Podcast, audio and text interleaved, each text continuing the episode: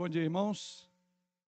Estava aqui me, me inteirando aqui de como é que funciona o nosso, nosso sistema de transmissão, é, seja para os irmãos que acompanham em seus lares ou para os irmãos que estão aqui na igreja. E aí estava me entendendo aqui com, com o pessoal da transmissão sobre. Um, nós vamos fazer uma, uma Vamos fazer uma transição, é, concluindo o estudo do Salmo 15, para o tema que nós vamos abordar agora. E aí eu vi que, pelo que os irmãos da transmissão falaram, não tem espaço para eu para essa transição trabalhar o, o, volume de o conteúdo que eu passei é muito grande. Então eu vou já passar para os irmãos. Então abra aí os, suas Bíblias no Salmo 15. Então esses últimos tópicos não serão é, projetados aqui nem nos lares dos irmãos é, em função dessa questão que eu não sabia, né? Então não não não vai caber é, os últimos tópicos desse estudo do Salmo 15 e os tópicos da, do tema que nós vamos abordar, que é justiça social, o tema predominante de hoje. Mas vamos concluir então. Abram suas Bíblias no Salmo 15, para quem vem estudando o Salmo conosco. É, infelizmente, é, nós temos aquilo como. Não, infelizmente, nós temos um compromisso aos quartos domingo, domingos e, consequentemente, acaba interrompendo os estudos aqui, que os estudos acabam se estendendo mais do que o que a gente programa. Então, por favor, abra aí Salmo 15, nós vamos ler a palavra de Deus. Salmo 15, é, a partir do versículo 1. Na verdade, todo o, todo, todo o Salmo. Quem, Senhor, habitará no teu tabernáculo? Quem há de morar no teu santo monte? O que vive com integridade e pratica justiça, e de coração fala a verdade. O que não difama com a sua língua, não faz mal ao próximo, nem lança injúria contra o seu vizinho o que a seus olhos tem por desprezível ao réprobo, mas honra aos que temem ao Senhor. O que jura com dano próprio e não se retrata, o que não empresta o seu dinheiro com usura, nem aceita suborno contra o inocente. Quem deste modo procede não será jamais abalado. Então, aqui nós estamos trabalhando sobre a questão ética e aqui os valores, os padrões daqueles que, no dizer do salmista, vão habitar no tabernáculo, vai morar no santo monte de Deus, ou seja, aqueles que vão comparecer e, e viver na presença do Senhor. E aqui o salmista, então, usa essa linguagem. Primeiro ele faz a indagação e depois ele responde. E eu estou agora na parte final da resposta, ou seja, eu abordei o tema, o tema não, eu abordei a palavra integridade. Os irmãos lembram que ela rege todo o salmo, ou seja, a integridade se vê no falar, no não, no não mentir, no não caluniar. Então a integridade é o termo que rege, né? Ela, ela, ela domina todos os outros pontos. Então foi a parte mais longa do nosso estudo, falei sobre integridade. Um outro ponto que também abordei, depois de falar da integridade, é que na sequência ele diz aí no verso de número 2 é, ainda, e pratica a justiça e de coração fala a verdade. Também já abordamos isso aí. O que seria então a prática da justiça? Eu creio que foi aí que nós paramos, né? A prática da justiça pode ser chamada de retidão. Justiça aqui pode ser tido também ou traduzido por retidão. E o que, que seria essa justiça ou essa retidão? Em termos práticos, seria, na verdade, em agir em harmonia com a palavra de Deus. Praticar a justiça. Andar em retidão é andar em harmonia com a palavra de Deus é aplicar os princípios revelados da palavra de Deus no andar. Né? Ah, depois nós vamos ver o Salmo 1, versículo 1, que vai falar o contrário, né? Quem não anda em retidão, ele vai andar de outra forma. Bem-aventurados os homens que não andam no conselho dos ímpios, detém-se no caminho dos pecadores. Então, ou seja, você vê, um modo de vida de retidão é um modo segundo a vontade de Deus. E o inverso disso é andar segundo o conselho dos ímpios, se deter em caminho dos pecadores, assentar. Então aqui é um contraponto.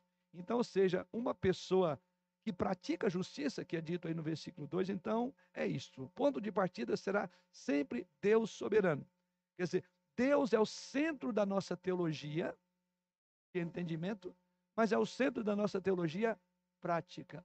É o que nós chamamos de praxis, né? Nós temos uma ortodoxia, temos um modo de pensar correto, mas nem sempre esse modo de pensar é traduzido no viver, que chama de ortopraxis. praxia, tá? Então, o, o, a questão dos temas que nós estamos abordando tem a ver com a praxis, com a prática nossa, tá?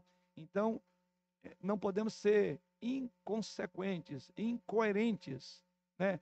De crer numa coisa, pensar correto, mas viver errado. Isso é possível, quer dizer, quem não é que a pessoa pensou correto, ele não pensou, porque se pensar bem, você vai viver bem. Então, o que o salmista está dizendo é que aquele que, que tem esse, esse que vive com integridade, consequentemente praticará a justiça. Então, o conceito bíblico de justiça, portanto, é o de proceder conforme um padrão e uma lei pré-estabelecida. E aqui é onde vai reger todas as nossas relações. Então, como crentes, nós temos que andar, como diz o texto aí, praticando a justiça. Não há uma maneira de praticar a justiça se não houver um entendimento do que é essa justiça. Então, eu diria que a nossa prática deve pressupor uma boa ortodoxia. Se eu não entender bem o padrão estabelecido por Deus, eu não vou viver de forma adequada. Então, em outras palavras, as duas coisas andam juntos. A ortodoxia, o modo de pensar correto, tem que ser traduzido no modo de viver correto. Não pode haver incoerência. Mas isso tem acontecido. As pessoas. Tanto é que tem acontecido que o apóstolo Tiago diz assim: é, se sabeis essas coisas, bem-aventurados sois se as praticardes. A ideia é que muitas vezes nós somos ouvintes negligentes, em vez de sermos operosos praticantes. Então, isso significa que a nossa vida tem que ser uma vida coerente com o que nós sabemos. E nesse particular, coloquei aqui para os irmãos que de nós há de se requerer muito mais, porque cada um será julgado à medida do conhecimento que teve. E de nós, ninguém pode dizer alguém que fica num banco de uma igreja presbiteriana e presbiteriana conservadora dizer que não aprende, né?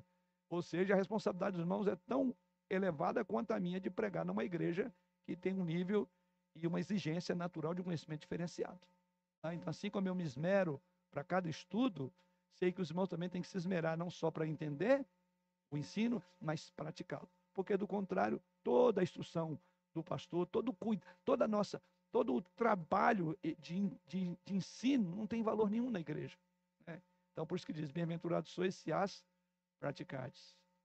E isso é Jesus Cristo, eu estou falando de Tiago, né? Tiago diz lá é, é, é, que não devem ser ouvintes negligentes, mas operosos praticantes. Sim, irmã Maria. Então, eu. Bom dia. Até assim, para. A gente está falando sobre o ensino da palavra de Deus, tudo, né? Mas, assim, como a gente realmente. Eu tô, não a gente, eu, vou colocar por mim, né? Por exemplo, a gente sabe o que é certo, sabe o que tem que fazer, mas às vezes não faz aquilo que sabe que é certo, né? Eu tô com meu colesterol um pouquinho alto, né? E eu preciso dar uma freada no chocolate. Eu sei disso, mas eu não faço. Eu levo a minha barrinha, aí volto do almoço lá da Magion, aí eu tô lá tomando café, mas é não, eu vou pegar, eu falei, Maria, não, mas eu assim, é, eu sei que é uma coisa, mas é, é num exemplo da vida mesmo, como sim, a gente sim, sabe sim. o que é certo, mas a gente nem sempre faz aquilo que sabe que é certo. E não, né? acho que é uma boa, deixa aí. É, e eu sou terrível, depois eu fico. Aí, lá vem ele. O seu, é o que o problema dele não é chocolate, ele quer. É um complemento. Não, não, não, tem comunhão dar. de bens, também tem comunhão de erros. Então, eu não, eu não, ela, eu o problema dela é o chocolate, ele é. deve ser o pão. É, esse eu já. já é. Sim. Mas eu não vou dar boca, né? Não, é, colaborando com o que ela falou, essa semana a gente estava vendo um estudo, né? E estava falando sobre a, um, os frutos do espírito, e um deles era domínio próprio, né? E para mim, assim, é, até por costume, eu sempre achei que domínio próprio era assim, é, eu vou ficar bravo. Aí fala, poxa, tem que domínio próprio, pode ficar bravo, né? E aí, nesse estudo foi muito interessante, porque tinha muito a ver com esse tema aí. Porque às vezes a gente tem a ortodoxia, né? Sabe o que tem que fazer, não faz, e nessa hora a gente tem que ter o domínio próprio. Uhum. Para quê? Para fazer, né? Então é um, é um lado contrário, né? O outro é a gente vai fazer e tem que frear. Esse é o contrário, né? A gente tem que domínio próprio, forçar a fazer o certo, né? Exato. Então foi esse estudo é. que eu e ela essa semana nós assistimos, que o domínio próprio tem muito a ver com tem. isso. O domínio próprio não é só fechar a boca para chocolate, não, viu? É fechar os olhos para o pecado, que é o domínio, né? É as obras da carne, é que diz lá né, no, no, no texto. É, o fato é exatamente esse aqui. Eu diria que é até uma, um, um, bom gancho aí, isso que a irmã colocou, porque da mesma forma como a gente sabe na área disciplinar, é, o quanto é importante disciplinas para a saúde, né? Então, veja bem, a gente mais tende a ser imediatista, né? Então, a, a, disciplina é você vai fazer caminhada, você vai fechar a boca, você vai não vai comer o chocolate e etc. Mas também tem aquelas propagandas mirabolantes que tem uma pílula da não sei quanta feita das escamas do não sei quê e do, e, e do tubarão é, não sei o quê e, do, e vai lá do fundo do mar das profundezas não sei quem tem Aí eu vejo que muita gente, os olhos já crescem. Nossa, compra para mim, bem, isso aí é tudo que eu quero, viu? A, a, ideia é assim, a gente gosta muito de ser imediatista, né? Mas não fecha a boca. Aí, na verdade, você cresce mais. Além de ficar, já tá rechochudo, ainda põe mais uma pila, fica mais ainda, né? Então, ou seja, isso mostra o tanto que eles têm dificuldade de disciplinas. E os puritanos foram os melhores exemplos do que eles chamavam de disciplinas espirituais. Então, da mesma forma como nós temos a tendência de sermos imediatistas e não ir ao sacrifício na vida da disciplina alimentar, o que a irmã Maria colocou, ela confessou um dos pecados dela, aqui, do, com relação ao chocolate, né? É, é, meio amargo ainda, Ixi, é pior ainda, né? Eu acho meio doce, o, aquele ao leite melhor. É, mas seja o que for, é, mas eu sei que isso também tem um problema seríssimo, queima, problema de queimação no estômago, não sabia. Eu estou fazendo um tratamento aí, tomando um remédio para uma tive uma úlcera, não sabia e fui o médico falou, está com uma úlcera. Aí foi lá, tira o chocolate, tira o café e tal. Né? Mas é o que mais tenta, né? Se alguém não falar nada, vai bem, mas fala, não faça isso, aí o olho cresce. Nós somos muito parecidos com a dona Eva e o senhor Adão, né? De toda árvore comerás, mas o olhinho já ficou ali, então é isso que eu quero comer.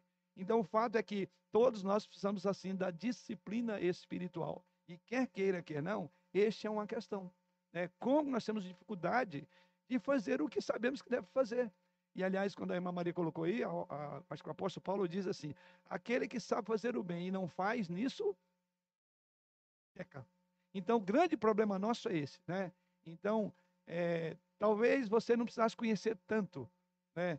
mas sim praticar um pouquinho, de um pouco você poder ver, conhecer. Mas, na verdade, nós temos muito conhecimento e praticamos pouco. Isso pode levar-nos a um certo ceticismo, isso pode levar-nos a um certo desestímulo. Nunca faz nada. Falo, gente, eu só estou muita informação e eu não consigo nada.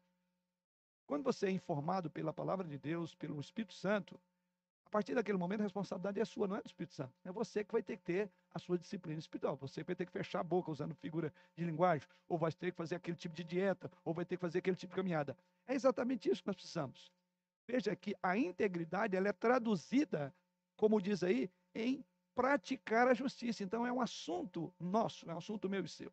E essa prática da justiça, como já coloquei, ela consiste em agir em harmonia com a palavra de Deus. Ou seja, como é que eu posso praticar a justiça se eu não tenho um padrão de justiça?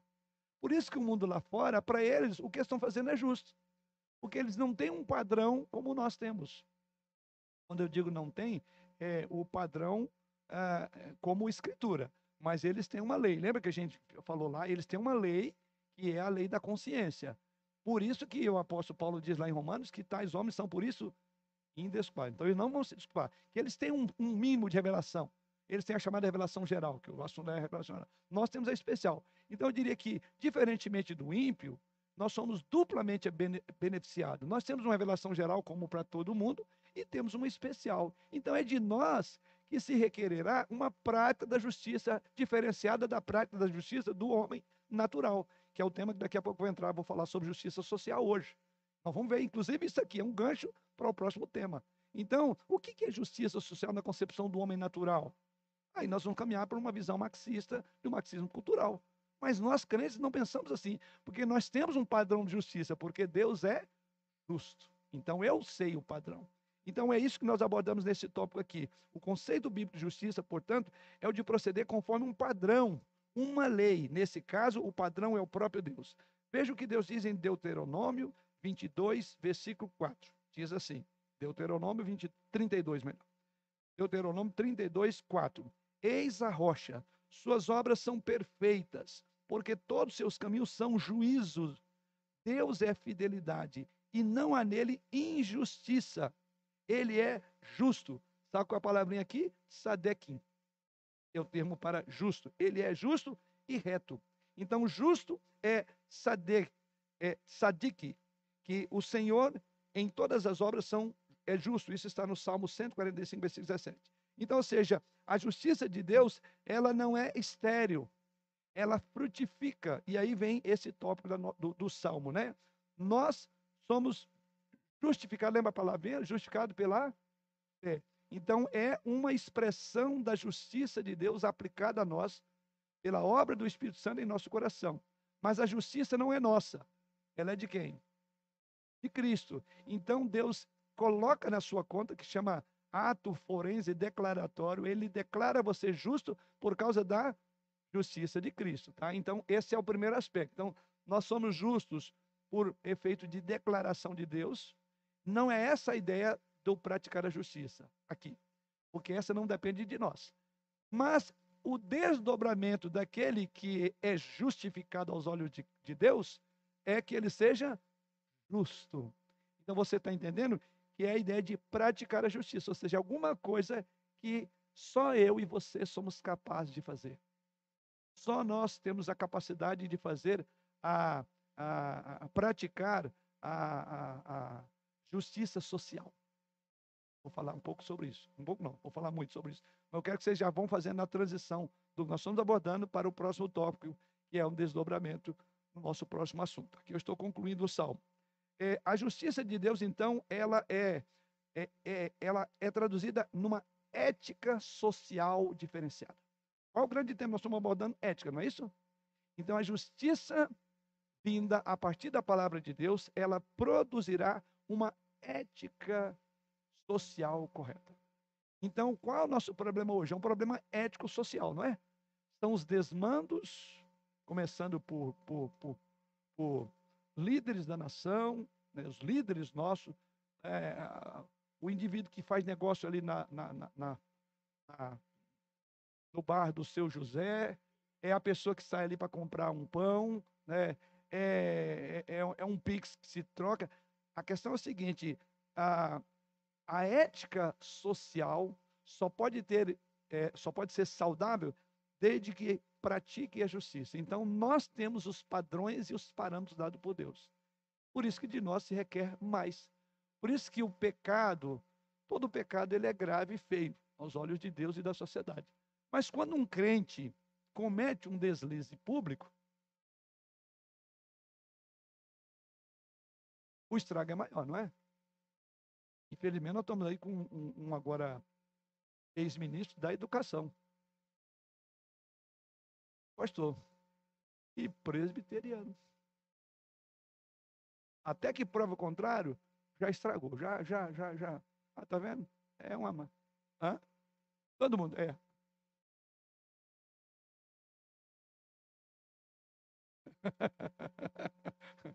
é. Teve um caso horrível de um presbiteriano, o presbítero João falou, embora não desceu mais, né? Presbiteriano conservador. Mas também tem presbiteriano conservador fazendo coisas horríveis por aí. Aliás, é, eu estava numa, numa igreja onde a casa pastoral, a região da casa pastoral foi. Eu cheguei no local praticamente queimado, local queimado no sentido figura de, é, figura de linguagem, né? Já não tinha muito o que fazer, é, porque houve um problema gravíssimo envolvendo um pastor, onde eu era pastor e um pastor que passou bem antes de mim e deixou uma marca muito grave, muito grave, moral.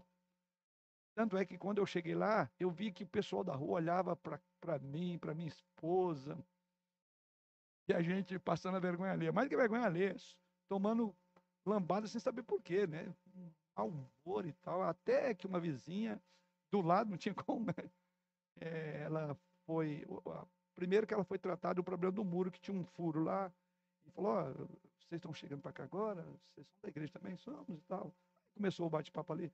É, a gente vai mandar arrumar, não deu tempo, esse buraco aqui.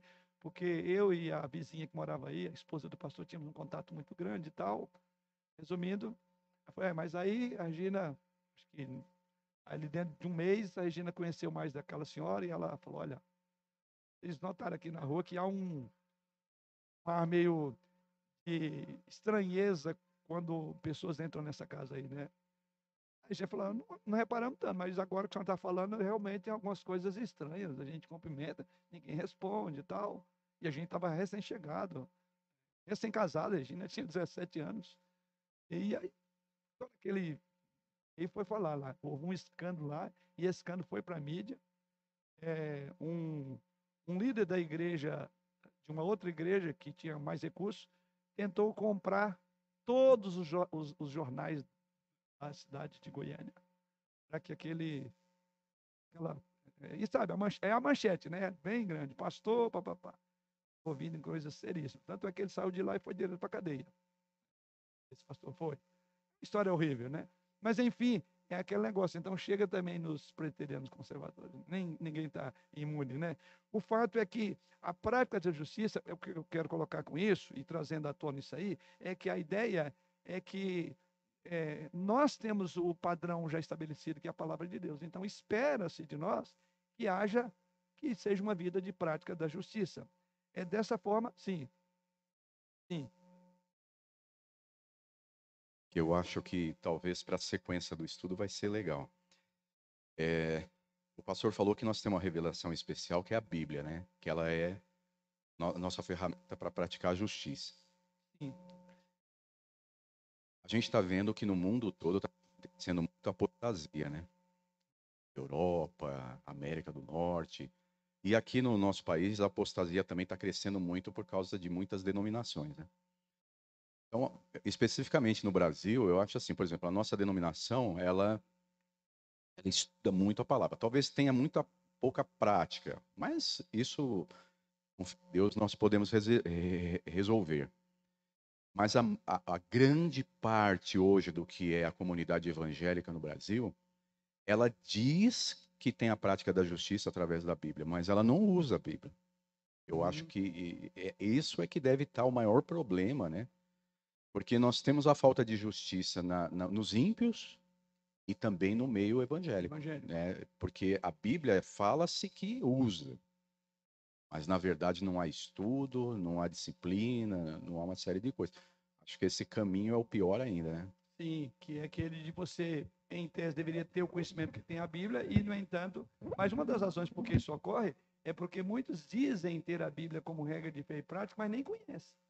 Então, se ela é regra de um padrão de conduta, né, de fé e de prática, então, muitos nem conhecem ela. Aí acaba gerando isso aí que o irmão falou, né? Muitos chamados evangélicos. É, é sim, também. É, o fato é que é mais vergonhoso, porque é aquilo que se espera mais. Por mais que sejamos mal falados, que é um padrão comum, mas no fundo, no fundo, a sociedade ainda espera que a nossa ética seja diferenciada. Tanto é que quando alguém comete um deslize, aquilo fica na reportagem muito tempo, porque tinha uma expectativa. Tá vendo? Por um lado é bom, significa que a sociedade tem uma expectativa diferente. Que, hã? Isso. Então ela está notando, fala, olha, nossa, mas fulano e tal, desse não esperava. Claro, aí eles vão puxar mais pelo lado da difamação. Fala, tá vendo? Isso é evangélico, o povo é assim mesmo.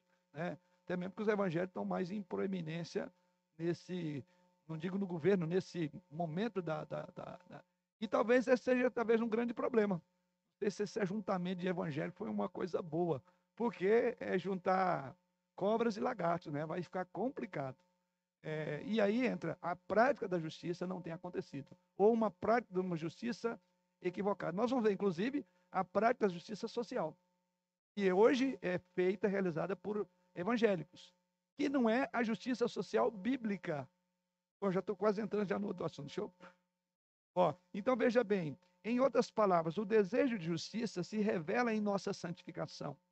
Ter fome e sede de justiça é o desejo de ser santo conforme o padrão absoluto que temos em Jesus Cristo. Significa o desejo intenso por Deus. Isso está lá em Salmo 42, verso 1 e 2. Veja como é que o salmista coloca isso. A linguagem poética dele, Salmo 42, 1 e 2. Como suspira a corça pelas correntes das águas, Assim por ti, ó Deus, suspira a minha alma. A minha alma tem sede de Deus, do Deus vivo. Quando irei e me verei perante a face de Deus? Veja que esse anelo por estar na, diante do Senhor, que é o do Salmo 15, é, é, diz que ele tinha esse anelo, mas o anelo dele está ligado a um profundo desejo de, de vida com Deus, quando ele usa a palavra como suspira a corça pelas águas, pela corrente das águas, assim por ti, ó Deus, suspira a minha alma. Então aqui ele parte do anelo, do desejo de, ter, de andar com Deus, para depois dizer, como, quando irei e me verei. Então a ideia é que o salmista estava num processo, que é o que a gente está falando aqui, prático, de anelar pelo Senhor em tudo que fazia, e o desdobramento disso é quando eu estarei então diante da face do Senhor. Veja que há um, há um movimento um pouco diferente daquilo que nós temos falado. A nossa a linguagem do Salmo 15 é quem estará naquele lugar? O desejo, o anelo de estar com Deus. Quem é que pode estar lá? O que é limpo de mão, puro de coração e etc, etc. O salmista no Salmo 42 diz o seguinte: Eu vivo anelando por Deus no meu dia a dia, como a corça suspira pelas águas. E no fim, o desdobramento disso, e ele diz: Então, quando é que eu irei e me verei? Vocês estão vendo? Então, a gente tem que ter exatamente o que está no coração do Salmo 42 para chegar ao Salmo 15. O Salmo 15 é quem estará. O Salmo 42 é: Eu estou andando, anelando por Deus de tal forma que quando é que eu estarei na face diante dele? Ou seja, é, é uma decorrência quase que natural. Quem anda em, e pratica justiça, ele só fica esperando um dia em que ele diz: Quando é, irei e me verei perante a face de Deus. Então, essa deve, esse deve ser o nosso anelo. É um profundo desejo e o nosso caminhar, lembra lá de, de Enoque? A gente vai andando, andando, falar, agora já estou mais perto de Deus. É isso. É exatamente essa expressão significa praticar a justiça e de coração fala a verdade. Depois tem três atividades mencionadas aqui na forma do que na língua original chama particípios, tá? Que no hebraico é, a tradução aqui vai ser traduzido por o particípio na língua hebraica equivale ao gerúndio na nossa língua, que aí ele diz assim, ó, é, o que vive com integridade, pratica justiça e de coração fala a verdade. Na, na a tradução poderia assim, é caminhando, praticando, falando e vivendo a verdade. Ou seja, é ato contínuo. Não é algo que você faz e passa, mas é um contínuo. Então, é uma vida de justiça, não um momento em que você suspira pela justiça. É como diz o salmista: assim como a corça suspira pela, pelas águas, assim é a minha alma por ti. A ideia é de uma vida que sempre você está buscando viver para a glória de Deus. Então, contrapondo isso, aí ele entra no modo de vida ímpio. Essas três condições, vivendo, caminhando e praticando, falando a verdade, elas são agora contrapostas por três atos negativos que seguem. E o que, que ele continua dizendo? Verso 3: Não difama com a língua, não faz mal ao próximo, nem lança injúria contra o inocente. Ou seja, as três condições precedentes, que é um modo de vida, consequentemente será uma reação a uma vida que não, aí entra, né? Que não difama, não faz mal e nem lança injúria. Há uma, há um, há uma tríade aqui. Essas três condições são três atos negativos que a pessoa que vive na presença de Deus não pratica. Em primeiro lugar, ela não difama. A ideia é não fofoca com a língua. O verbo em comum aqui significa espionar. E no grau intensivo, a nuance aqui é andar por aí espalhando boatos. Ou seja, a pessoa está em busca das. Qual é a última. Como é que chama? Última novidade? Não, última. É, última. É, não é boa, aí no caso é ruim, né? Qual é a última. Última. É, qual é a última notícia? Aquelas manchetes, sabe? É, qual é a nova? Não é boa, né? Qual é a nova? Então, é a ideia que é, do verbo é alguém que anda espionando, ou seja, alguém que fica à procura de notícia que é a figura do, do verbo aqui que ele usa para dizer não difamar. É, é, como eu falei, é um termo incomum na língua original, que é anda por aí espalhando boatos. A ideia aqui é de evitar a difamação e a fofoca parece é, a base central. evite difamar e fofocar. Portanto, da mesma forma que as três condições positivas da integridade, o que, que é? Pratica justiça, de coração fala a verdade. Então, a ideia é que ele está ligando aos três anteriores. E aqui há um aspecto muito interessante, né? Essas condições positivas exigem integridade, como a gente viu, que é o termo forte, exige é, firmeza de caráter. Já a condição de negativa requer um controle das palavras.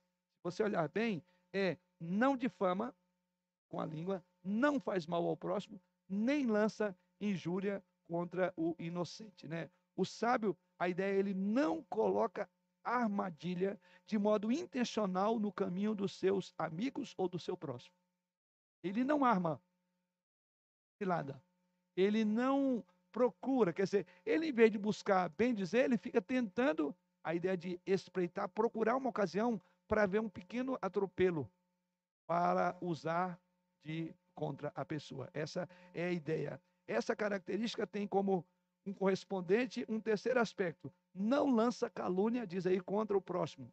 Aqui também significa é, uma pessoa que traz fatos vergonhosos a respeito dele, uma atitude que sumariamente é rejeitada.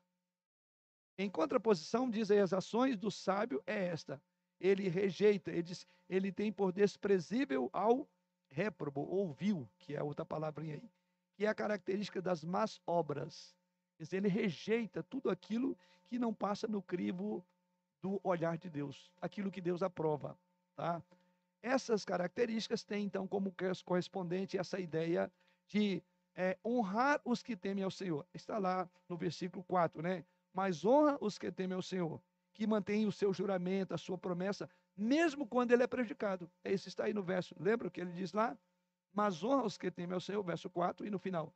O que jura com dano próprio e não retrata. Ou seja, para não ter uma. Quer dizer, fez um juramento. Né? E mesmo que ele fique no prejuízo, ele não vai voltar atrás. Ou seja, não é uma pessoa de duas falas.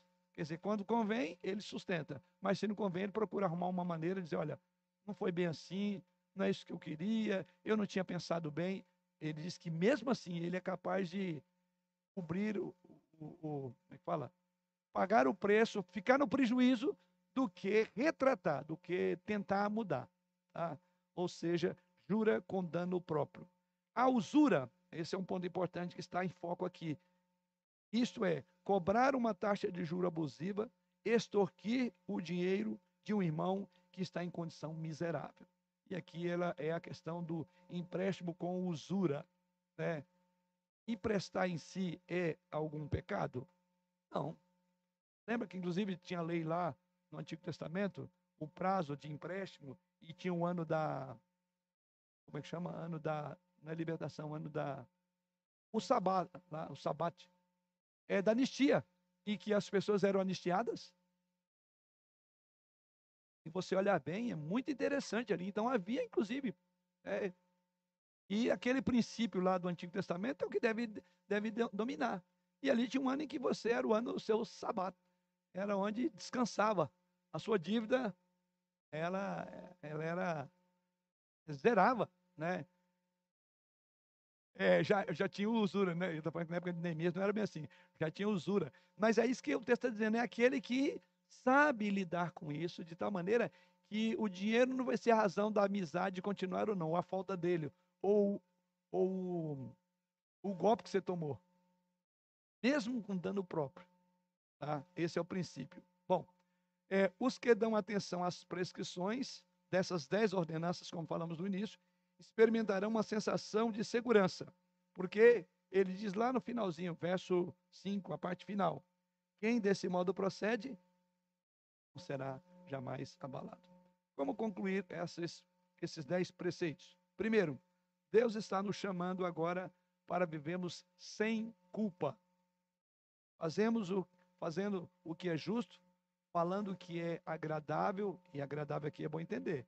Não é aquilo que é agradável aos olhos de Deus. E muitas vezes falar aquilo que é agradável aos olhos de Deus pode não ser agradável aos olhos, ao ouvido do que te ouve. Ou seja, você precisa ser verdadeiro como Deus é verdadeiro. Tá? Esse é o ponto, né? Precisamos, por outro lado, prestar contas, porque no dia nós estaremos diante da sua presença, seremos avaliados pela vara que nos foi dada, que é a palavra de Deus. Esse é o padrão que Deus vai julgar a cada um de nós. Segundo, Deus está chamando-nos para é, abandonarmos todo tipo de calúnia contra o próximo. Não fazemos o que é errado e vivemos de modo irrepreensível. Quando você olha o salmo como um todo, essa é a ideia principal dele.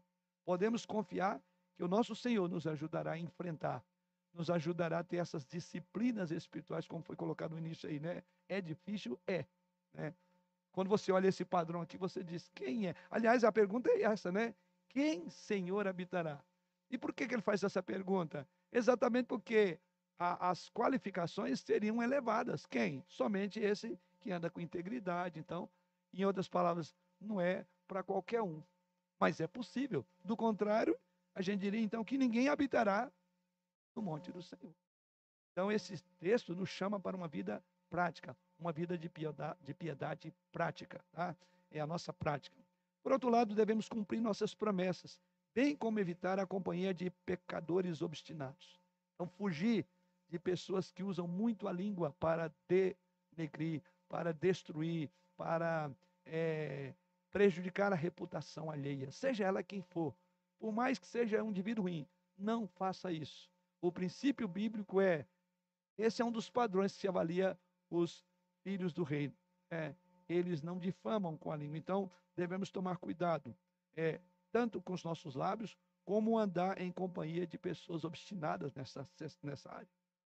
Por, e, e por fim, é, não deveríamos nos esquivar de ajudar financeiramente os pobres. Aqui já é o gancho para o próximo estudo. Usando o nosso dinheiro em uma forma que não seja de suborno. Esse é o ponto que diz aqui, né? Verso 5: O que não empresta o seu dinheiro com usura que vai nos remeter para o tema que é um desdobramento, que esse texto aqui é uma ética geral.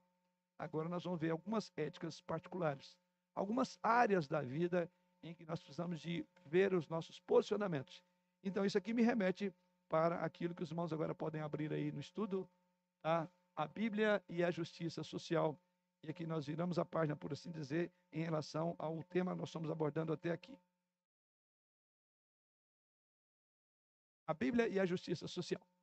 Então aqui vamos entrar num campo eu diria que ele está profundamente politizado. Aliás, ele, por natureza, ele é um tema que mexe muito com a questão da politização. Né? E talvez a razão por que nós vamos dar esse estudo em duas ou três ocasiões é exatamente pela maneira como esse assunto foi profundamente distorcido.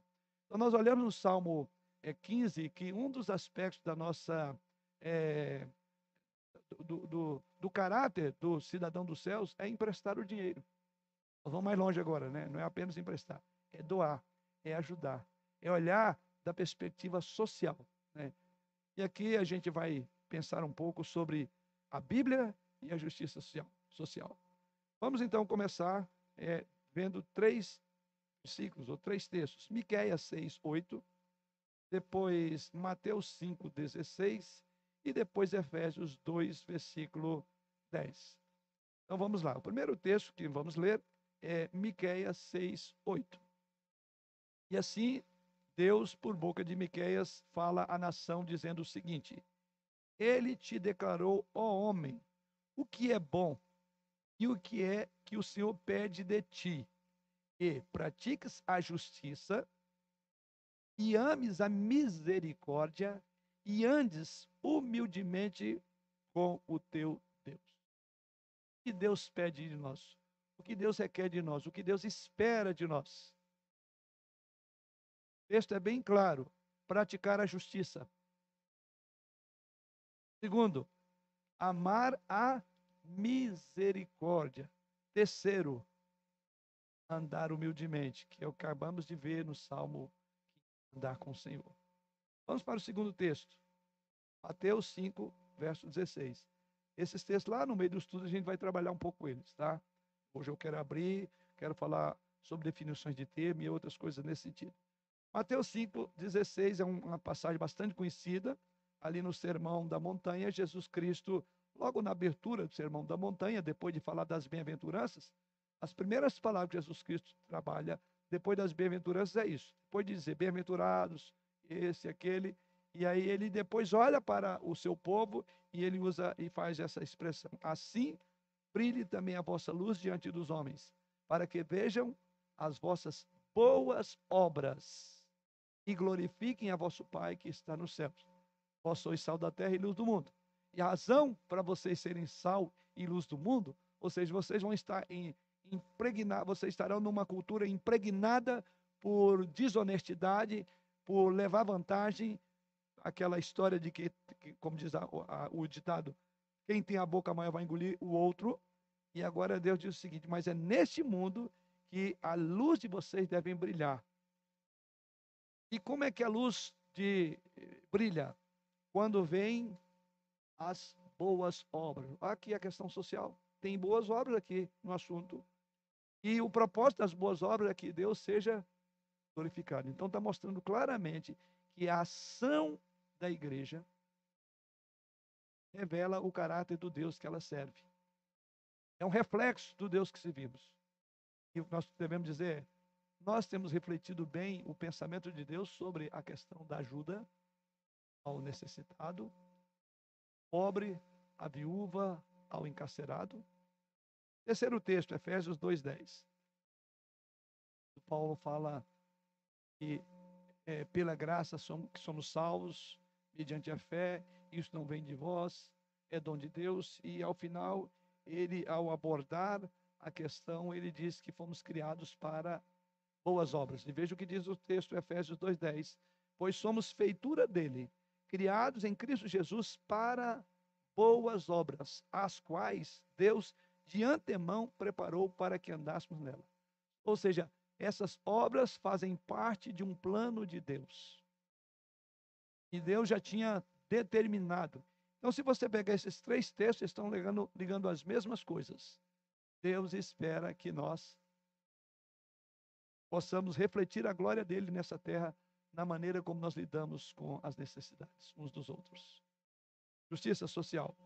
Primeiro tópico, eu vou dizer o que não é, mas é esse conceito que, por vezes, lamentavelmente, tem é, é, dominado a mentalidade do mundo lá fora, mas ela também contagiou. A igreja hoje está contaminada com o conceito de justiça social.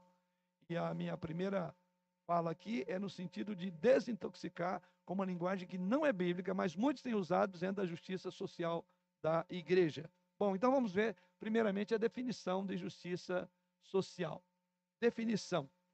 Antes de discutir a visão cristã da justiça social, nós precisamos definir termos, tá? Definir os termos. A justiça social é um conceito, como eu falei, tão politicamente carregado que realmente não pode ser dissociado do contexto atual. É, aliás, nós estamos vendo aí um novo pleito para várias, várias casas do nosso país, a legislativa, é, a legislativa são várias, né? O, o, executivo também são vários, quer nos estados, quer é, na, na, na, nacionalmente falando, né? No próprio país.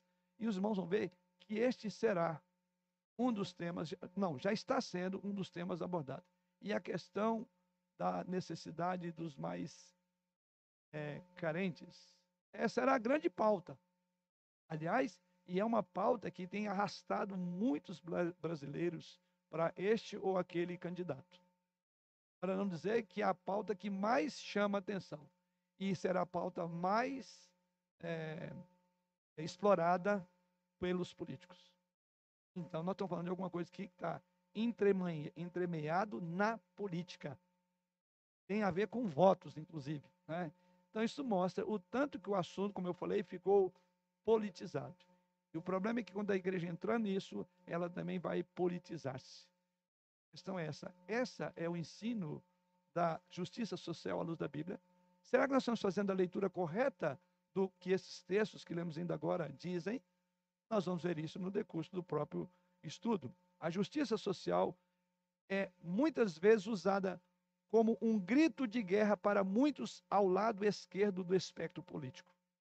Parece que a bandeira que ninguém mais tem senão o espectro da esquerda do país.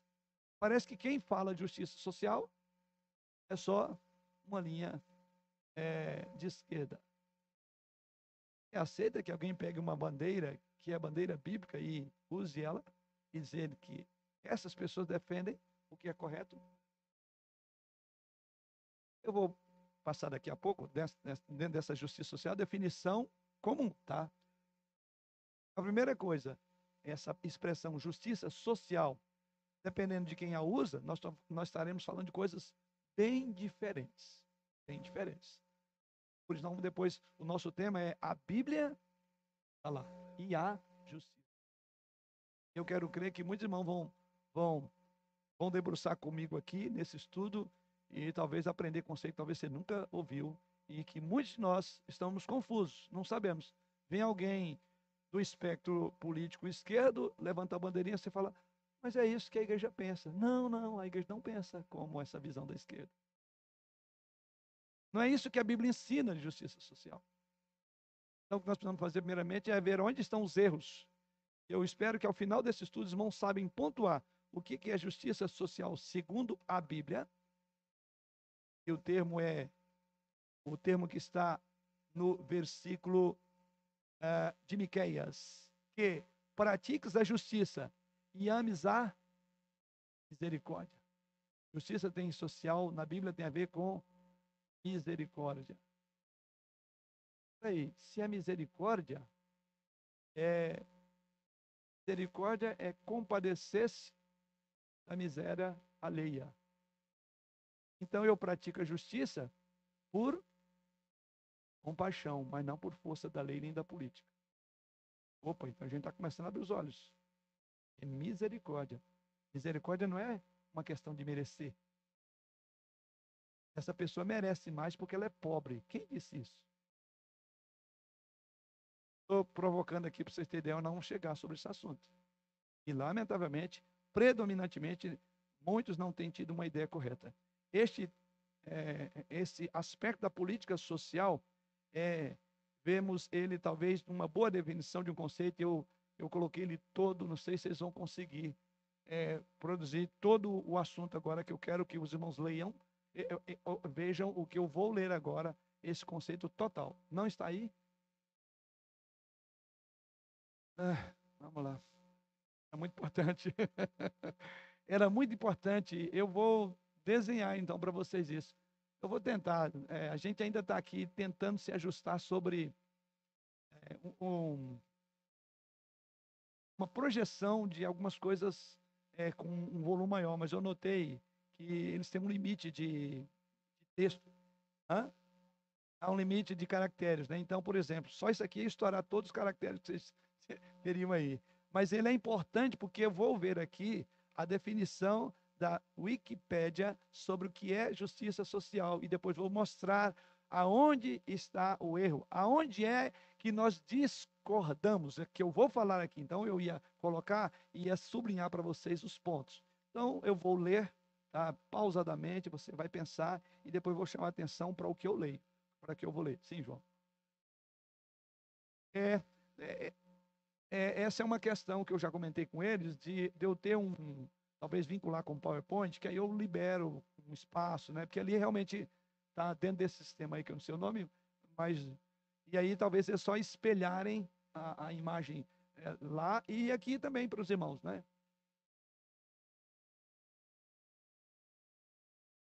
Estão tentando ver aí? Pode ser por parte, se não der todo, então eu vou ler uma primeira parte. O primeiro parágrafo, ou a, até o primeiro ponto, diz assim: gravem bem. A justiça social, ah, tá aí, ó. A justiça social é. Aqui. A justiça social é também um conceito que alguns usam para descrever o movimento em direção ao mundo socialmente justo. Nesse contexto, a justiça social baseia-se nos conceitos de igualdade e direitos humanos e envolve um maior grau de igualitarismo econômico através da tributação progressiva, da redistribuição de renda ou até mesmo da redistribuição da propriedade. Essas políticas visam atingir o que os economistas de desenvolvimento chamam de igualdade de oportunidades, a qual pode realmente existir em algumas sociedades e para a fabricação de igualdade de resultado nos casos em que as desigualdades inerentes aparecem em um sistema processualmente justo. Quem não conseguiu entender, acho que dá para ler bem aí, né? Ó, oh, que bom. Tá. Mantém isso aí que agora eu vou destacar o que é. Isso aqui é a definição da Wikipedia, Wikipedia, né? Da, do conceito de, de justiça social. Tem muito termo aí carregado, eu vou chamar atenção para alguns deles, tá? É, as palavras-chave nessa definição está no termo igualitarismo. Igualitarismo. Bom, esta palavra, juntamente com as frases, veja aí, redistribuição de renda, redistribuição da propriedade, igualdade de resultados. Viram essas palavrinhas ali? Então, o termo igualitarismo, nós estudamos o salmo aqui e vimos que integridade rege todas as outras palavras. O termo igualitarismo rege a concepção do que seria a justiça social da perspectiva político, econômica, macroeconômica e etc. Esse ponto é importante. Então, nesse caso, igualitarismo, juntamente com a palavra redistribuição de renda, grave essa expressão, redistribuição de propriedade, igualdade de resultado, diz muito sobre o que é a justiça social.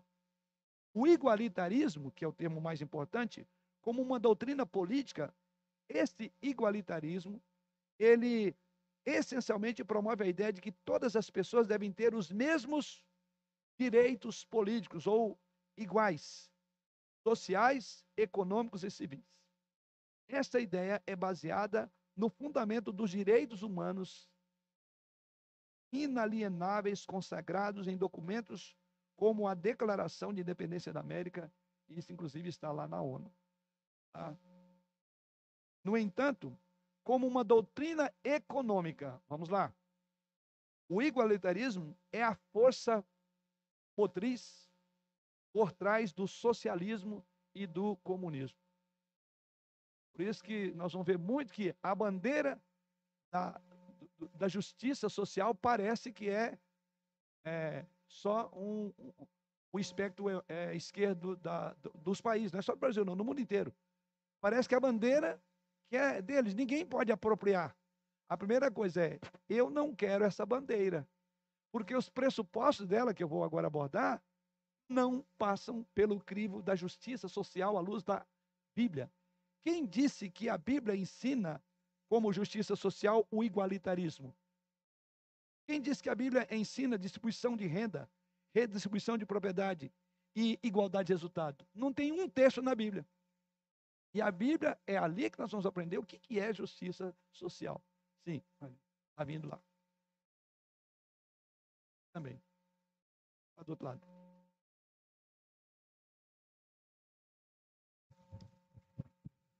A Marina fez relações interna internacional lá na, na Rollins, né?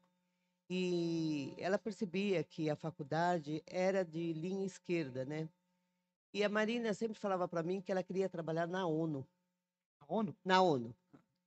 E ela foi visitar a ONU lá em Nova York a minha irmã, tudo, né? Mas e ela começou assim, para visitar, ela começou a estudar. E quando ela começou a ver sobre a égide que foi fundada a ONU, ela falou assim, tia, totalmente esquerdista, marxista, porque ela achava assim, a Marina sempre queria, ela falou assim, tia, eu vou fazer relações internacionais, para trabalhar com refugiado, com aqueles que não têm voz, que é o, vamos dizer assim, a bandeira da ONU, né? Que ela é aqueles que não têm voz, os necessitados, os que não têm condições, e a Marina abraçou essa causa. Ela, quando começou a ler, ela falou assim, tia, nunca mais eu piso na ONU. Daí. ela e foi um dos desejos dela e ela foi convidada para estagiar lá pela faculdade. Ela falou: "Tia, vai totalmente contra o que a gente aprende na Bíblia". Sim. Totalmente contra. Ela falou assim: "A ONU ela falou assim, é um dos partidos mais pervertidos que tem em termos de. Ela tem aquela fachada de bondade, né? Uhum. E ela estava falando, e agora, como ela, ela namora um rapaz lá que é do. simpatizante do, do Donald Trump, né? E, e ela tem ido em algumas convenções. E eles têm alertado para o que a ONU tem feito no mundo, a OMS, a OEA, um monte de coisa, ela tem. Então ela falou assim, tia, a gente tem uma ilusão com a ONU. A ONU não é essa bondade que a gente vê. Por trás de tudo aquilo, quando ela começou a ler a fundação, é regido sob tais estatutos, tá? ela falou, tia, é totalmente contra a Bíblia. É. Inclusive, uma das grandes pilastras da ONU e todas as outras organizações é o assunto justiça social. Então, e, e, realmente, às vezes se apresenta com ar de bondade. Por isso que eu entendo, quando a gente fala de justiça social entre uma pessoa de uma visão, um espectro esquerdista e uma visão direita, nós estamos falando de coisas bem diferentes. Bem diferente porque o, o nome, é essa, é, a gente vai depois ver que uma das coisas que atrai é isso. Ah, mas quem não quer lutar pelo pobre, por necessidade? Eu porque não tem natureza... voz, né? Porque não isso. tem voz, que é o que eles falam, é, né? Até a Marina usou esse termo ela é. falou, tia, essas pessoas não têm voz, elas não têm quem ajude, quem. Aí ela falou, tia, é totalmente afronta a Bíblia. Sim, sim, sim. Então, como diz, ela conheceu a Ana agora. Né? Eu já conhecia há muito tempo, porque como a gente estuda muito coisa sobre esse movimento, né? Sobre não só essas organizações, aliás, uma das coisas não vem exatamente sobre a justiça, ela é feita, ela é justiça social de forma é, é, de organização a Bíblia fala de organização ou ela fala de pessoas, ajudando pessoas? Começa por aí. A gente vai começar a pensar um pouco nisso. Né? Então é fácil, como diz outro, meu pai, fazer continência com o chapéu dos outros. É angariar para pagar. Mas a, mas a Bíblia diz que a justiça é aqui. É o meu bolso e, o, e a pessoa que eu tenho que atender.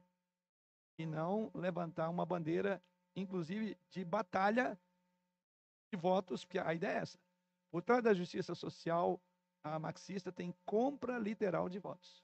E nós vamos, inclusive, ver sobre até onde vai os limites de uma justiça que seria justiça bíblica. Sim. É. O problema é que o Senhor Jesus falou, né? Os pobres sempre, sempre os tereis convosco. convosco. Então não adianta você querer acabar com a pobreza pregando uma igualdade. É, o igualitarismo. Não tem. Não existe como. Uhum. Aliás, é, isso Jesus Cristo disse, e tem uma lei veterotestamentária, inclusive, para cuidar dos pobres. Mas a gente vai chegar no mérito disso, que é exatamente Lembra que eu falei a palavra igualitarismo? Risca ela porque não existe na Bíblia. Não existe a palavra, como nem o conceito. Ao contrário, o conceito bíblico, nós vamos, aqui a gente só vai é, é, colocar aquilo que comumente as pessoas falam. Então, quando alguém estiver falando justiça social, não se associe a dizer, não, nós também fazemos justiça. Não, nós não fazemos isto porque nós não pensamos assim, e a Bíblia tem uma justiça que excede a justiça de todo mundo. É a justiça de Deus. E como é que Deus vê os homens? Ele vê os homens todos em uma camada social igual? Deus quer que ele age assim? Por que, que alguns é, têm recursos, outros não têm tantos assim? E por que Jesus diz que pobres sempre nós teríamos conosco? Qual é o nosso papel? Aí entra, qual é o nosso papel em relação a essas pessoas? é redistribuição de rendas? A Bíblia não fala sobre isso. Bom, aí aqui já é o método que nós vamos estudar. Mas aqui a gente só está provocando o assunto. Só uma alfinetada, né? Por isso, não vote em quem pegue que vai acabar com a pobreza. É. Isso é, isso é justiça social. Quem diz isso, é, ele está dizendo que a Bíblia, que Jesus Cristo está errado. Jesus Cristo diz que sempre teremos. Mas vem aquele que promete, não, não teremos mais pobreza a gente vai ficar com Jesus, né? Sim.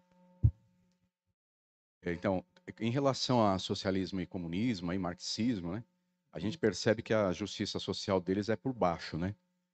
É, eles querem uma justiça social baixa para que eles no poder eles fiquem altos, né? em relação à parte monetária mesmo. Então, é bem esse caminho. Agora, eu, eu acredito que na Bíblia ela, tem, ela tende a fazer uma situação que é equilíbrio. Né? Vai ter que ter pobre, vai ter que ter rico, vai ter que ter os médios, vai ter a pessoa que vai recolher o lixo, vai ter a pessoa que vai ser o médico, para ter equilíbrio. Porque se todo mundo fosse médico, como é que faria para pegar o lixo? Né? Então, acho que esse equilíbrio social. O que, que precisa vir de contrapartida para tudo isso é o seguinte: cada um vai ter sua função, cada um vai ter sua casta ali né, dentro da sociedade, mas todo mundo vão ter recursos para poder, poder ter um bom hospital, para ter uma boa escola, mas a, a boa segurança, mas essa casta social ela tem que ter esse equilíbrio, porque senão a sociedade vira uma loucura, né? Tanto que você vê em países mais desenvolvidos, eles não têm mão de obra barata, eles têm que importar dos países mais pobres, né? Uhum. Você pega aí países da Europa, Suécia, até no próprio Estados Unidos, então a mão de obra que trabalha lá é mão de obra do terceiro mundo, né? uhum. né? Então, isso é a questão que fala, tem que ter igualdade social. É, é. Tem... Por isso que essa palavrinha ela pega, vocês viram, né? Igualitarismo. Então a gente vai diametralmente contrário ao que a Bíblia diz, tá? Mas vamos lá. Mas veja que por trás da ideia de igualitarismo tem redistribuição de renda. Vai redistribuir de quem? É, redistribuição de, da propriedade. Aí os MST da vida. Tá querendo voltar com tudo aí. É, igualdade de resultados. o resultado é proporcional ao empenho de cada um. Não pode haver igualdade de resultados. Resultado depende. E a Bíblia diz, inclusive, que o resultado de quem não trabalha é passar fome. Entendeu? As parábolas, a quem muito confiou, vai ser querer. A própria parábola fala. É, ensinar a pescar.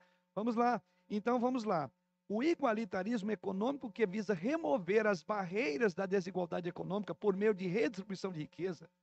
Vemos isso sendo implementado através de programas de assistência social, onde as políticas, gravem bem, fiscais progressistas tomam proporcionalmente mais dinheiro de pessoas ricas, a fim de elevar o padrão de vida para as pessoas que não têm as mesmas condições. Em outras palavras, o governo tira dos ricos para dar aos pobres. O problema com essa visão é duplo. Vou apontar. Primeiro deles, sei se eu coloquei isso. É, primeiro. Primeiro problema é que há uma premissa equivocada nessa visão igualitarista econômica de que os ricos se tornam ricos através da exploração dos pobres. Então é a tentativa de arrumar briga onde não deve existir a tentação de dividir as pessoas entre ricos e pobres, né? Então, grande parte da literatura socialista dos últimos 150 anos, para os terem uma ideia, promoveu essa premissa. É uma disputa de classes. Aliás, cada dia nós estamos ficando mais divididos. Daqui a pouco vai ter uma luta dos gordos contra os magros. Já tem, né? Quem é gordo está brigando consigo mesmo. Eu queria ser magro, né? Então é uma briga interna, né? Mas é para dizer aonde é que nós chegamos, é uma coisa absurda. É falta do que fazer. A gente está arrumando briga, tá? A gente está destruindo o tecido social porque colocamos em como oponentes, ferindo todos os princípios que a Bíblia coloca. Então veja, isso pode ter sido o caso principal quando Karl Marx escreveu o seu primeiro manifesto comunista, e ainda hoje pode ser o caso por parte do tempo, mas certamente não o tempo todo. Ou seja, essa visão que é, a exploração dos pobres, então o pobre, ele é pobre porque ele foi explora, explorado. E o rico é rico porque ele é desonesto, ele arrancou do pobre. Nós aceitamos essa premissa, isso é certo? E talvez você diga, ah, estou pensando no rico, acho que é alguns ricos. Você é rico em relação a uma outra pessoa que tem menos recursos que você. Você chegou onde chegou por quê? Você explorou o pobre? Aliás, nós vamos depois ver qual é o tratamento daqueles que têm recurso para abençoar o outro. A Bíblia diz que nós devemos ter, é, trabalhar para ter o que comer e também para atender a necessidade. Né? Mas a Bíblia não estigmatiza o rico e nem coloca o pobre, o rico em detrimento do pobre. Nunca, ela diz. Mas ela diz que essas coisas vão existir. E nesse papel, aquilo que o irmão Eduardo colocou, cada um tem um papel importante para o tecido social. Senão não vai haver sociedade. Porque a sociedade ela é constituída daquilo que o pecado colocou.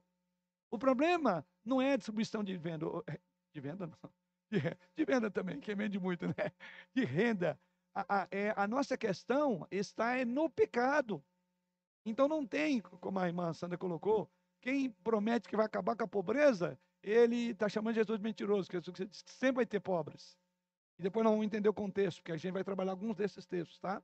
Bom, é, o segundo problema com essa mentalidade do igualitarismo, que eu disse que é duplo, em segundo lugar, aí, em segundo lugar, os programas socialistas tendem a criar mais problema do que resolverem. Em outras palavras, eles não funcionam.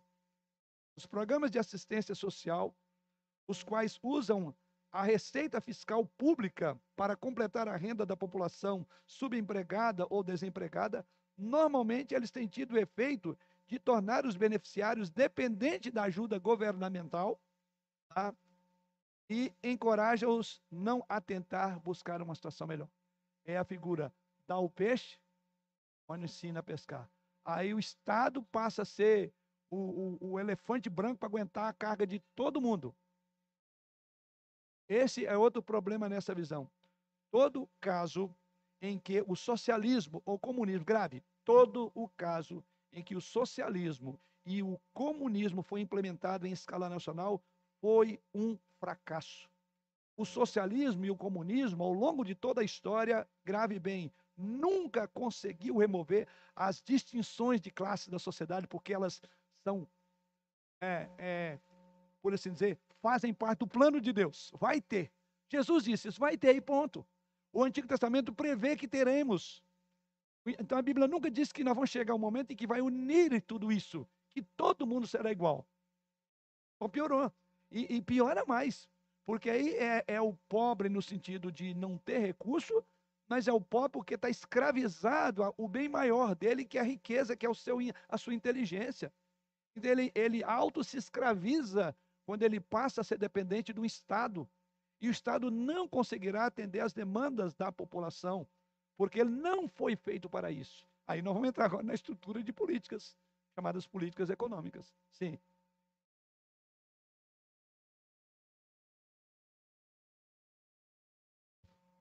tanto aqui no Brasil como nos Estados Unidos, é exatamente esse. Por causa da pandemia, o governo andou distribuindo dinheiro. Aí o que, que acontece? As pessoas não querem mais trabalhar, porque estão ganhando dinheiro do governo. Aí não tem mão de obra. Lá nos Estados Unidos não existe mão de obra, porque está todo mundo ganhando do governo. Aqui no Brasil, você não acha mais, porque tem dinheiro do governo. Então o povo para de trabalhar. É uma tendência quase que comum. Né? Quer dizer, é aquela lei do menor esforço, né?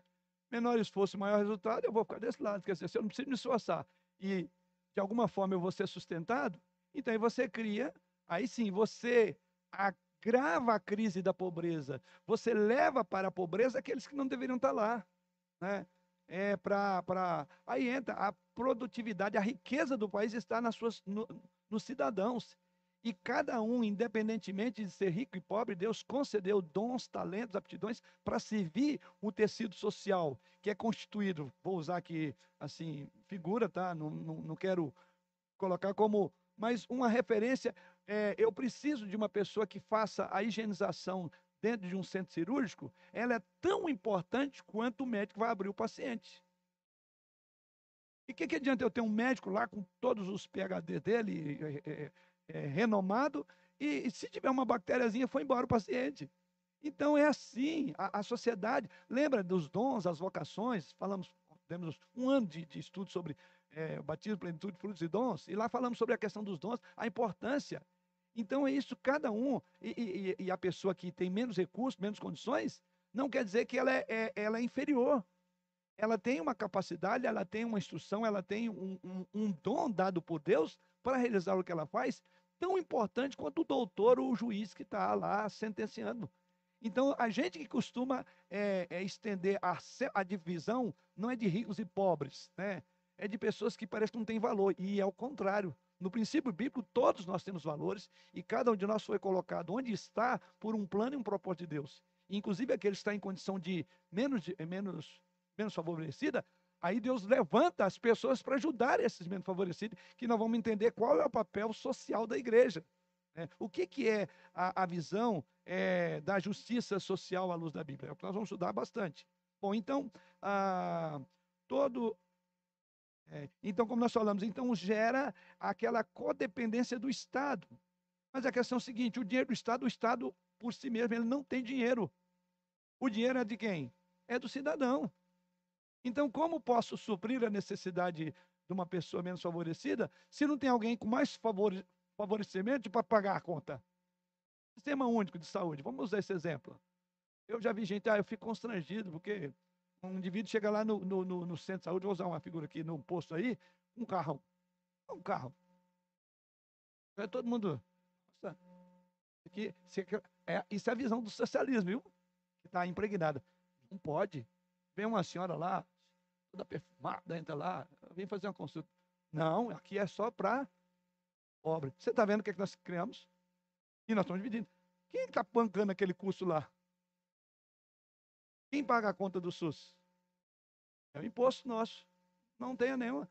Mas ah, eu só estou ilustrando aqui o tanto que ah, nós estamos divididos, porque essa é uma visão do marxismo cultural. Está impregnada. Pessoas sentem, não, não tem nada. É, é, o cidadão brasileiro, ele é igual. A cor da pele, o estado social, a cultura, não tem diferença nenhuma. Isso devemos ter. Mas não, criou uma mentalidade de nós contra eles. Essa é uma visão da ONU, essa é uma visão dessas principais linhas da ideologia marxista. Então gera isso. Todo caso em que o socialismo foi implantado, como nós dissemos, foi um fracasso. Em vez disso, tudo o que faz é substituir a distinção entre a nobreza e o homem comum, uma distinção entre as classes de trabalho e classes políticas. Aí é a classe dos burgueses, dos opressores e dos trabalhadores oprimidos. Então, o que precisamos é luta de classe. Essa mesma ideia está sobre luta de homem contra mulher. Mulher não pode estar debaixo do jugo de um homem. Então, ela tem que, de novo, luta. Quem é o pai e o dono de todos os princípios bélicos? O diabo. Jesus Cristo diz: Deixa-vos a paz, a minha paz vos dou. E o que nós estamos vendo é que o mundo está em conflito. A gente está falando do conflito da, da Ucrânia e Rússia, né? Mas nós estamos cheios de conflitos. A gente fica assim, meu Deus, que chocante ver o grande e o pequeno, é, é, é, Davi e Golias lutando. É um negócio. A nossa sociedade está sendo fomentada para brigas outras. Nós, na, no campo das relações, já estamos em pé de guerra: marido contra mulher, pai contra filho, hétero contra homo. O que, que virou? está por trás de todo esse processo bélico de guerra entre nós? O diabo.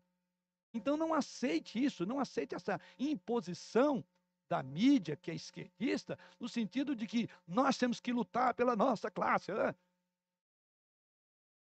Isso. E nós estamos bebendo. E tem, eu vou falar depois sobre igrejas que abraçaram essa visão da social-democracia, que é outro ponto que a gente vai falar. Né? Enfim, isso é o conceito é, é, do marxismo cultural. Isto é o que está definido por é, ação ou justiça social. Mas aí nós vamos agora entrar. O que é o conceito de justiça social verdadeira? Alguns até preferem não usar justiça social, mas sim é, justiça bíblica. É, o que temos feito da justiça bíblica, muitas vezes transformado numa visão de marxismo cultural. Então, não é Max que interpretou e que interpreta a Bíblia de forma correta. Aliás, ele nem cria nisso. Né? Mas, lamentavelmente, nós estamos nos dirigindo por uma visão progressista, por uma visão esquerdista, por uma visão marxista, quando falamos sobre a justiça social.